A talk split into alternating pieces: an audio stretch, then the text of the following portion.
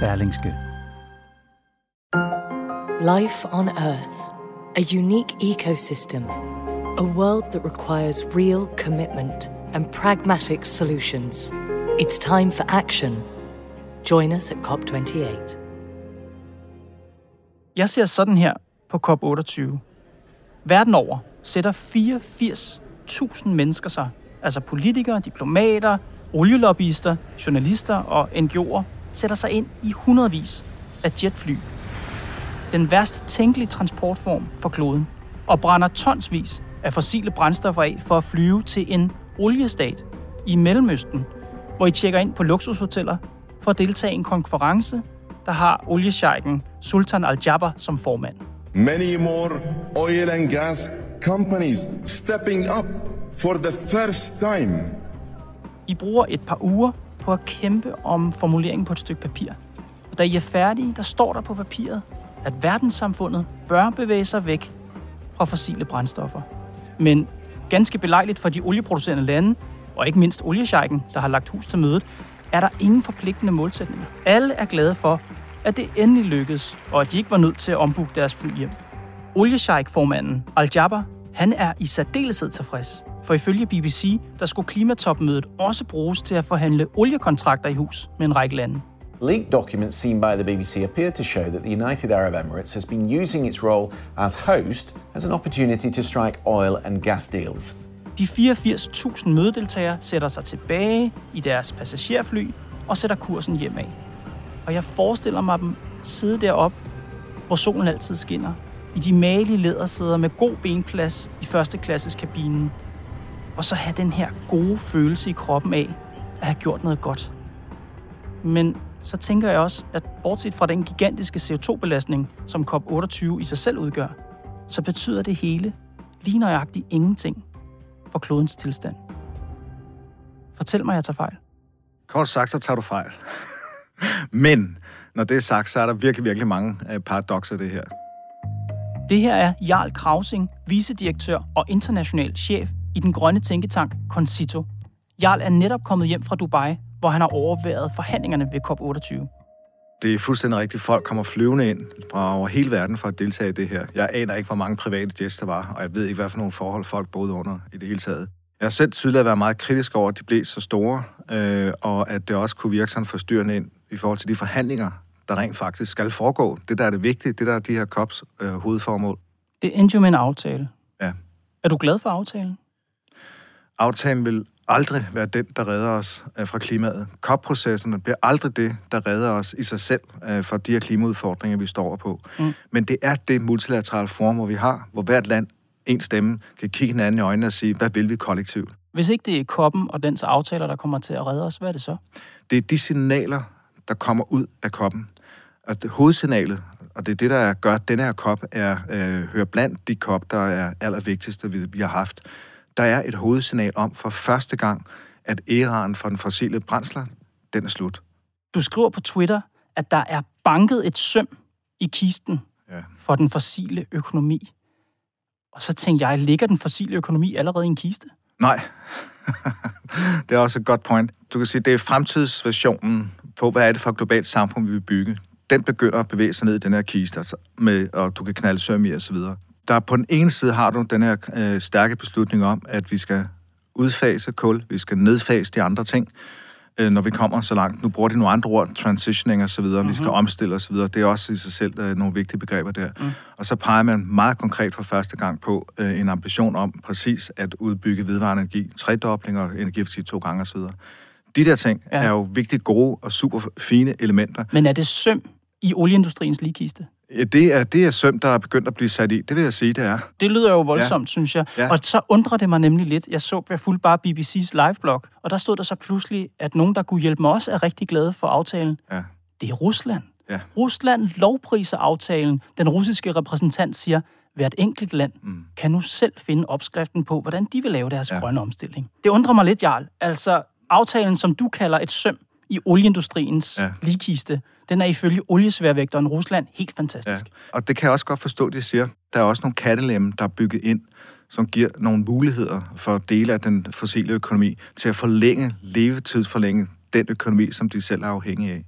Hvad er det for nogle kattelem? Øh, Der er en kattelem, som for eksempel, hvis man hedder Rusland, har fokus på gas. Det er Mm. det, de er begejstret for, fordi det står i aftalen, at sådan noget som gas, øh, det kan accepteres i, under visse omstændigheder som en, en transitionsbrændsel øh, på vejen frem mod grøn. Så når du bevæger dig fra kul over mod vedvarende energi, så er der noget mellembrændstof, og der er gassen, det er der, hvor de ser Ah. en redning for sig. Så jeg skal lige forstå, den her kiste, som du er ved at banke søm i, Ja. hvor olieindustrien ligger ned i, der er Ja. bare en masse kattelem i, kis- i kisten, så de bare kan forlade kisten igen. Der er kattelem i, det er der helt klart. Mm. Men hovedsigtet, det ligger klart, at når vi når frem til 2050, så har vi en økonomi, der er bygget på grøn energi. Det er det, der ligger i, i aftalen her. Men det hovedsigte havde vi vel jo i forvejen. Det mål om, mm. om 2050, mm. det havde vi jo før COP28. Jo, men det er blevet endnu mere konkret nu. Nu er der sat ord på, helt konkret på. Ja. Vi snakker om, om kul og de andre fossile brændsler. Og det, det er står nu. historisk, at de ord Det er- bliver brugt. Yes, det er det. The climate is changing faster than our capacity to adapt. We are in the fight of our lives, and we are losing. Du var selv i Dubai. Mm. Hvordan var det at stå i oliestaten og kæmpe for et stop for... Ej, undskyld, jeg griner, men det er lidt Ja, sjovt, ikke? ja. Det foregår i den her oliestat, og så er det der kampen for at stoppe udvinding af olie og andre fossile brændstoffer foregår. Ja. Hvordan oplevede du det? hyklerisk. Meget dårlig smag i munden. Og det er et mønster, vi ser gentage sig. Hvor skal vi hen næste år? Det er Baku og Azerbaijan. Det er en anden meget stor olieproducent. Så altså, der er en historik i de senere år på, at de her kops ligger i lande, øh, hvor man producerer olie og gas. Det gjorde, gjorde også København. Så det er ikke, fordi det i sig selv er, øh, er God pointe, faktisk. Vi er Ja, jo det ikke er selv det. meget bedre. Nej, det er vi ikke. Øh, det er vi ikke. Øh, men øh, det, man kunne mærke her, det var jo en super øh, rig fossil, øh, hvad kan man sige, økonomi, der stod som vært for det her. De gjorde noget, som vi aldrig har set før på tidligere COPs, og som jeg næppe tror, vi kommer til at se igen i forhold til niveau og standard og alt muligt andet. De viste virkelig, hvad det kunne, fordi de var rige, og alle går i rum med den her bevidsthed om, det er oliepenge, der ligger her, og så er der noget menneskerettigheder, som også er vigtigt osv. Ikke? Hvad var det mest spektakulære, du oplevede af den måde, de udstillede deres rigdom på? det var, at der er sådan en, en uh, bugt inde i byen, altså ude ved kysten. Uh, der om, om aftenen, uh, der nåede jeg at få den der tanke, uh, det der, det gør de bare, fordi de kan. Det var sådan noget med at smide uh, 2-3.000 droner op i luften, der bare stod og lavede reklamer og mønstre og levende billeder osv. Prøv lige forklare det for dem, der ikke øh, har set det. Ja, det er, jo, det er jo sådan, hvis man virkelig forestiller sig tusinder af droner, der i mørket øh, danner øh, et øh, samlet mønster, der er ekstremt præcist, næsten som et foto. Så du kan læse bogstaver, du kan se farver og flag og sådan noget, der bevæger sig hen over det. Ikke? Og det, det skal man forestille sig er midt i, i sådan et billede, som de fleste nok kan forestille sig. Sådan et Manhattan gang 2-3 mm-hmm. af øh, hundredvis af supermoderne skyskraber, altså ekstrem rigdom. We should be proud of our historic achievement. We have given it a robust action plan Al Gore, den amerikanske klimaforkæmper og tidligere præsidentkandidat, han siger sådan her om koppens formand, Sultan Al-Jaber.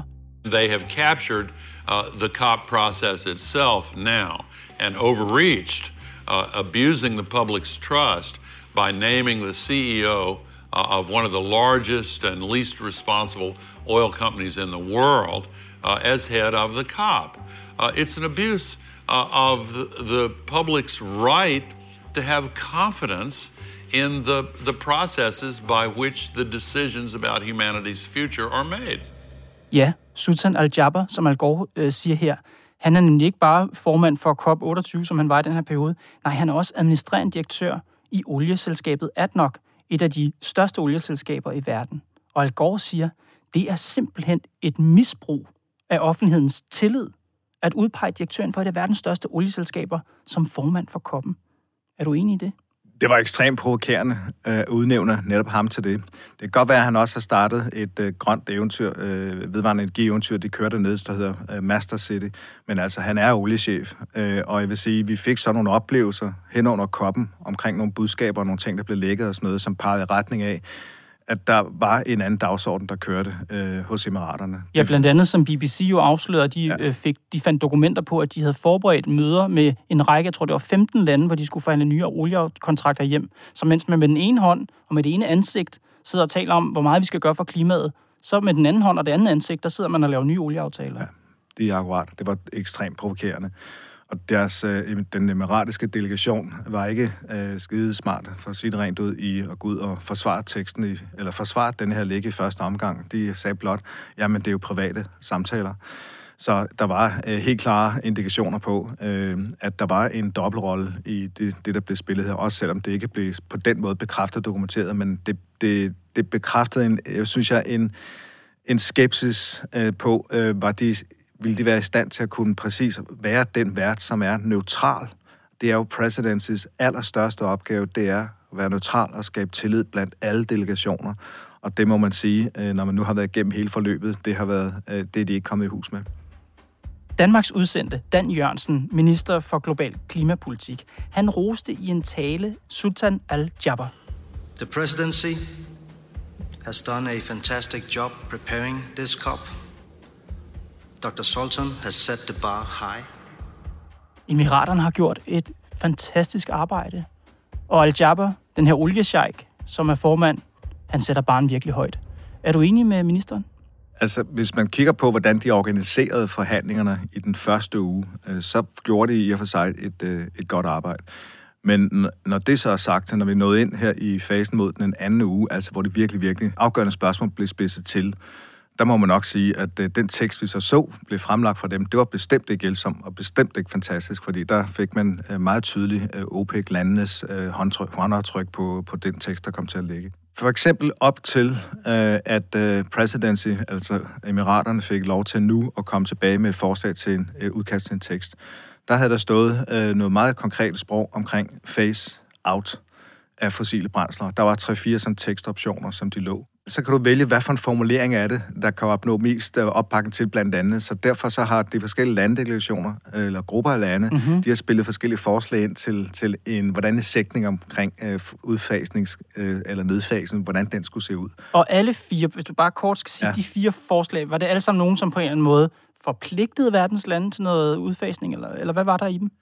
Øh, ja, altså det, det, det gjorde det. Øh, det var, de stillede sådan målsætninger op, øh, som helt klart havde den sigtelinje, at vi går efter en phase-out på fossile brændsler. Det skal så også siges, for det er også vigtigt i den forbindelse, at over 100 lande var ude inden Emiraterne så tog taten på teksten, var ude og bakke op om at sige, det er phase-out, som vi vil have, øh, skal stå i, i slutteksten. Og hvis nogen skulle være i tvivl, når man har en tekst, hvor der står phase out, så betyder det, at endemålet er den totale ja. udfasning helt væk ja, af fossile brændsler. alle fossile brændsler. Hvordan reagerede Emiraterne på de forslag? Da den første tekst kom mandag fra Emiraterne, der var ingen af de optioner med inde i papiret. Altså, Hvad var der ordet, i stedet? Ordet phase out var der simpelthen ikke. Hvad stod der i stedet? Der var en opfordring til, at landene de skulle omstille sig uh, til... Uh, men det var så lagt op som en valgmulighed. En frivillig så ordning. En, totalt frivillig, at landene kan vælge, at det, Øh, det var det, der stod i teksten. Og så mangler det fuldstændig. Stepping up to deliver against very ambitious goals and objectives. Berlingske skrev, at der var kaos i Dubai. Fortæl. Det, øh, man fornemmede, var jo som reaktion på det udkast, der var kommet fra Emiraterne, en ekstrem stor frustration. Der var folk jo simpelthen øh, over en bred kamp øh, ganske chokeret og rystet, rasende og frustreret over øh, en tekst, der, øh, der var så uambitiøs, og som på nogle områder lige frem gik baglæns i forhold til det, vi havde nået på øh, Glasgow og tidligere aftaler. Så øh, der var øh, stor frustration og stor behov, kamp for så at få bygget en koalition af lande op, der kunne komme med et modsvar. Og EU-delegationen, og dermed også Danmark, var simpelthen ved at forlade forhandlingerne på det tidspunkt? Altså vreden var øh, så stor, så mange delegationer gjorde det meget klart, at de kom ikke til at kunne øh, lægge navn til den aftale, der lå på bordet. Det var, det var simpelthen for langt fra, øh, fra hvad man kunne blive enige om. Og det er jo klart, at Emiraterne har jo selvfølgelig en økonomisk, hvad skal man sige, et økonomisk incitament til ikke at gå for hårdt i gang med de fossile brændstoffer. Men hvordan argumenterede de øh, under koppen? Altså, hvad, havde de et godt argument for, at det kun skulle være, hvad skal man sige, mm, valgfri aftaler? Uforpligtende aftaler? Et godt sted at flyve ind, øh, om man så må sige, øh, hvis man skulle tage deres perspektiv, øh, Emiraterne og OPEC-landene. Øh, så det at tale om et øh, phase-out af fossil økonomi, det er jo det samme som at sige, at den økonomiske model, som deres lande er baseret på, den er færdig. Det er simpelthen eksistentielt for dem. Det er det, der er på spil for dem. Og så øh, brugte de et argument, som var interessant, og det var, at hvis man kigger på øh, forpligtelserne af Paris-aftalen, så er det forpligtelser på reduktioner i udledninger, mm-hmm. og ikke i øh, selve kilderne.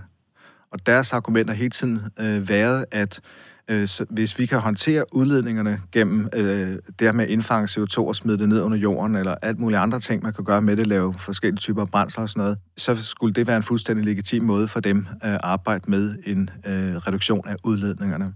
Det er det, der skal til for, at man virkelig kan forstå, at der for dem er noget eksistentielt på plads. De vil have tid, de vil have en overgang, en transition. Der er også derfor, de, det er meget understreget teksten, at den skal være orderly.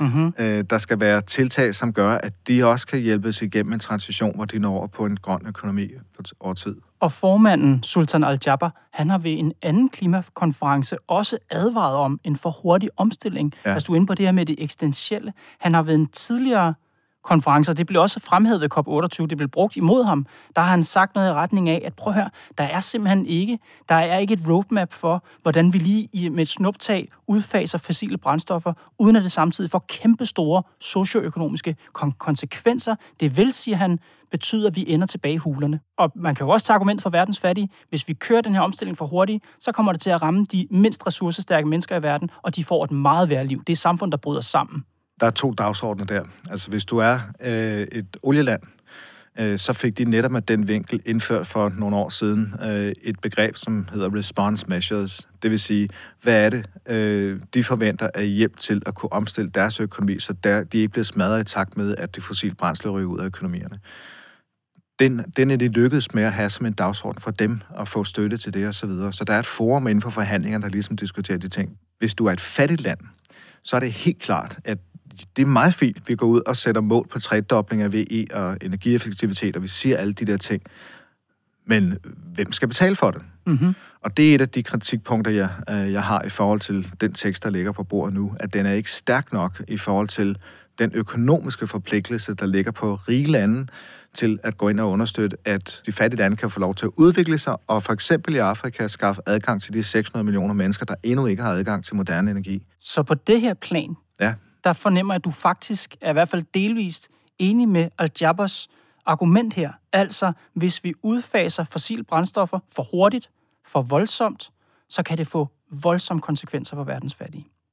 Jamen, det, det kan det. Altså, det kan det. Det er der ingen tvivl om. Jeg synes ikke, det omfatter dem selv. Men for verdens fattige er det helt klart en udfordring, at du skal skaffe moderne energi til 100, 100 millioner af mennesker, øh, i, på samme tidspunkt, hvor du skal, øh, så at sige, øh, finde en anden energiinfrastruktur. På den anden side kan du vente den rundt og sige, det er også en mulighed for at sørge for, at den energi, vi bygger til, øh, til fattige mennesker, at den er baseret på grøn, og vi ikke lokker ind, altså fastlåser os på sorte spor, som vi ved er øh, ubæredygtige, har en masse andre sundhedsskader og ting at sætte Så argumenterne er gode nok, men det, der er det springende punkt her, for at vi kan komme hus med det, det er pengene. Pengene skal på bordet, mm-hmm. og det så vi ikke nok af øh, i Dubai.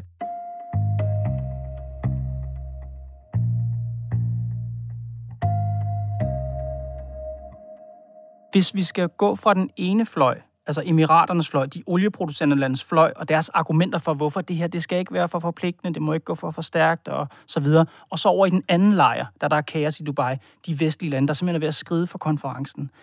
De ønsker jo forpligtende mål. Hvad er det bedste argument fra de vestlige lande på, at vi skal have forpligtende mål på udfasningen?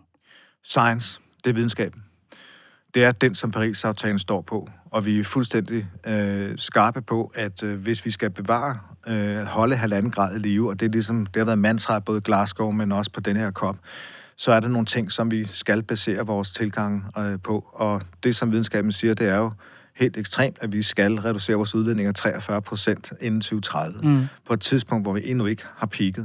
Så der skal, det er noget helt enormt transformativ og systemisk forandring, øh, vi skal igennem øh, som sådan. Derfor, det der sker frem til 2030, og dermed også, hvad der skal ligge i de nye klimaplaner, som landene skal lave, det skal ligge på et helt andet ambitionsniveau, end det vi ser nu.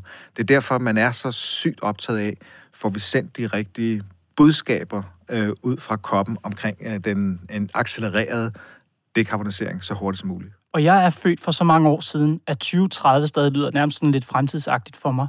Men det er det jo ikke. Der er seks år til 2030. Hvor langt er vi fra målet?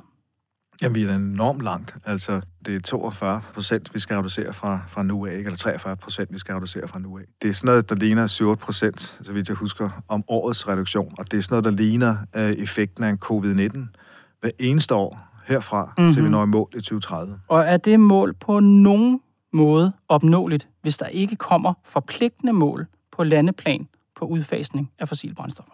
Her er det spørgsmål om, er glasset halvt fyldt eller halvt tomt? Øhm, Nå. Jamen, det er det jo lidt. Øh, det er det jo lidt på den måde. Tror man på, at man får sendt signaler, øh, der er kraftige nok ud til regeringer og investorer og virksomheder osv., får vi den innovation og udrulning og teknologiudvikling, alt det der, der skal til. Det får vi jo kun, hvis de politiske signaler er stærke nok. Så man, man tror på, at politikerne de holder fast i det her. De faktisk vil selv vil tage lederskab og drive os ned ad den sti her. Ikke? Tror du på det? Jeg vil sige det sådan. Øh, der er øh, spor på dele af de her teknologier, øh, der bevæger sig rigtig godt. Der er total øh, mangel på omsættelse af de politiske mål, øh, der er blevet sat. For eksempel ved vi, at næsten 90 procent af verdens økonomier de har sat et netto nulmål i 2050. Men meget af det her er ikke fuldt op af tilstrækkelig øh, øh, handling fra mm-hmm. på politisk niveau til at bygge rammebetingelser, støtte innovation, for at det kan ske. Øh, så jeg vil sige, man skal være meget, meget øh, optimist, før man tror på, øh, med det vi ved har på bordet i det hele taget, på at vi når i mål på det her. Men lad mig lige mm-hmm. øh, så se en ting. En anden måde at øh, stille det spørgsmål på, det er, har det gjort nogen forskel, det vi har lavet på de her kopper siden Paris? Dengang vi lavede Paris-aftalen, der lå vi på en global opvarmningskurve på cirka 3,5 grader varmere vil verden blive. Det var der, de politiske forpligtelser lå. Nu er vi nået dertil, hvor vi ligger øh, mellem 2,4 øh, og 2,9, så vi har skåret en halv grad af på niveauet fra de politiske forpligtelser. Øh, det er ikke det samme som at sige, okay, det er så også udmyndtet i, at vi faktisk har bragt reduktioner ned i samme takt. Så vi har en, et efterslæb af, hvad der besluttes politisk, til hvad der sker konkret. Så derfor, hvis vi gør, som vi plejer, så når vi det ikke.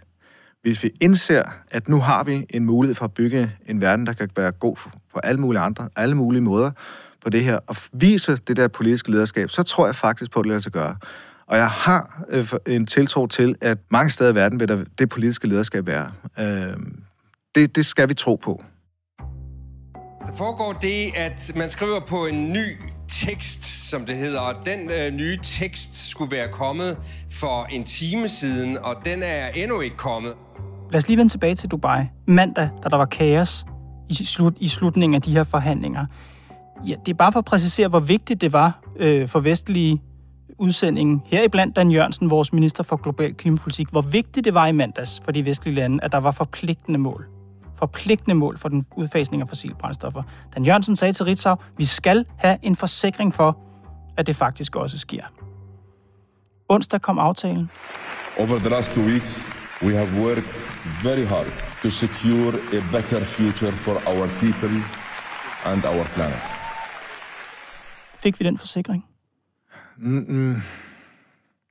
Det, du har fået, det er en, en, øh, en kraftig opfordring det er det, der ligger i aftalen. Man har set det andet i øjnene, og så opfordrer man til, at vi alle sammen bevæger os den her vej. Så du har ikke fået den forpligtelse, som du efterlyser. Det er ikke det, der har ligget Det var ikke mig, der efterlyste den. det var Dan, Dan Jørgensen, Dan Danmarks den. udsendte, ja. der efterlyste den mandag, ja. da Danmark yes. var ved at forlade yes. forhandlingerne. Ja. Siger Dan ja. Jørgensen, jeg vil have en forpligtelse. Ja. Fik han det? Ja. Øh, nej, det mener det gjorde han ikke. Nej, det mener jeg ikke, han tak. gjorde. Tak, tak, Jarl. Det fik han nemlig ikke. Nej. Og det er derfor, jeg lavede den her meget kulørte ja. intro, ja. hvor alle tog hjem igen på flyene, ja. uden den forpligtelse. Ja, altså, øh, jeg kan godt forstå, at du har den læsning. Det kan jeg også. Det kan jeg, jeg tror, godt. mange mennesker har den Jamen, læsning. Det kan, det kan jeg godt forstå. Det kan jeg godt forstå. Jeg tror bare ikke, man skal underspille vigtigheden af det politiske signal, der ligger i, at man har sat den her retningspil ind i fremtiden, hvor man bliver enige om, at fremtiden den er ikke sort, den er grøn og man har sat nogle konkrete mål. Mm. Pilen er bare ikke forpligtende, den uforpligtende pil. Ja, men, men det, altså, det er alligevel øh, er det nok til, at markedet og alle mulige andre nok skal bevæge sig og orientere sig i retning af den fremtid, som man ved kommer. Men det hele afhænger af, og det er derfor, jeg tøver sådan lidt på det hele, det hele afhænger af, hvad er det, landene går hjem og gør nu? de skal øh, jo øh, efter Paris-aftalens øh, principper, så skal de gå hjem nu og lave nye klimaplaner på baggrund af den her COP. De skal tage hjem med bevidstheden om, at det her ambitionsniveau, vi skal ned i netto 0 i 2050 globalt set, og der skal ske noget kraftigt her i, frem mod 2030. De skal jo kunne omsætte det her i noget, der bliver nationalt forpligtende for dem. Mm. Det resultat kender vi ikke, før vi har set de her klimaplaner, og det begynder at komme her i slutningen af 2024. Så derfor jeg tøver lidt med at svare. Det er for tidligt at sige klart, ja, nej, det fører ikke til noget, og det er utilstrækkeligt eller ej. Det afhænger virkelig af, hvad der sker på alle lande i de måneder, der kommer nu. Og det lægger også pres på, hvad er det, Danmark tager hjem og gør for at øge ambitionsniveauet i forhold til, hvor vi er i dag. Oliesværvægteren Rusland er meget tilfreds. Mm. De har store forhåbninger til aftalen. Og det er du også. Jeg synes, det begynder at blive lidt polemisk, det her. Det er det også. Ja. Det er jo selvfølgelig... Det er nok, det er nok ret forskellige grunde til, at vi og russerne er, er glade for den aftale. Jeg tror måske bare, mange mennesker, hver gang der har været sådan en kop, får sådan den samme vibe i kroppen. Ja. Vi har rigtig travlt. Det bliver tit sagt, at de sidder der og kigger hinanden i øjnene, og der kommer retningspiler, der kommer dit og datten. Men det kommer sgu ikke til at ske. Det tror jeg, mange mennesker føler. Det her, det kommer ikke til at lykkes. Jamen, hvis du ser, hvad der sker uden den virkelige verden, så er der jo fuld gang i grøn omstilling. Det er der jo. Ja. Tingene sker. Vi har aldrig set så mange penge gå ind i grønne investeringer, som det sker i øjeblikket. Vi har aldrig set så stor udbygning af VE og sol, øh, som, øh, som vi ser i øjeblikket. Når jeg taler om alle de aktiviteter, der sker derude, så er det på baggrund af de budskaber og signaler, de får fra kopperne, at regeringerne på politisk niveau siger, det er den vej, vi skal, og det er der, pengene vil flyde hen. Så der er lys for enden af tunnelen. Selvom der ikke er forpligtelser i den her aftale, så kan det være forpligtende nok alligevel til, at der faktisk sker noget. Ja, det tror jeg. Det tror jeg. I omsættelsen på, hvad der sker nationalt. Jarl Krausing, tak fordi du kom Pilestræd. Det var en fornøjelse. Tak skal du have. Det var Pilestrædet for i dag. Podcasten er lavet af Thomas Arndt, Mads Klint, Karoline Nord og mig, Kåre Svejstrup. Vi er tilbage på mandag.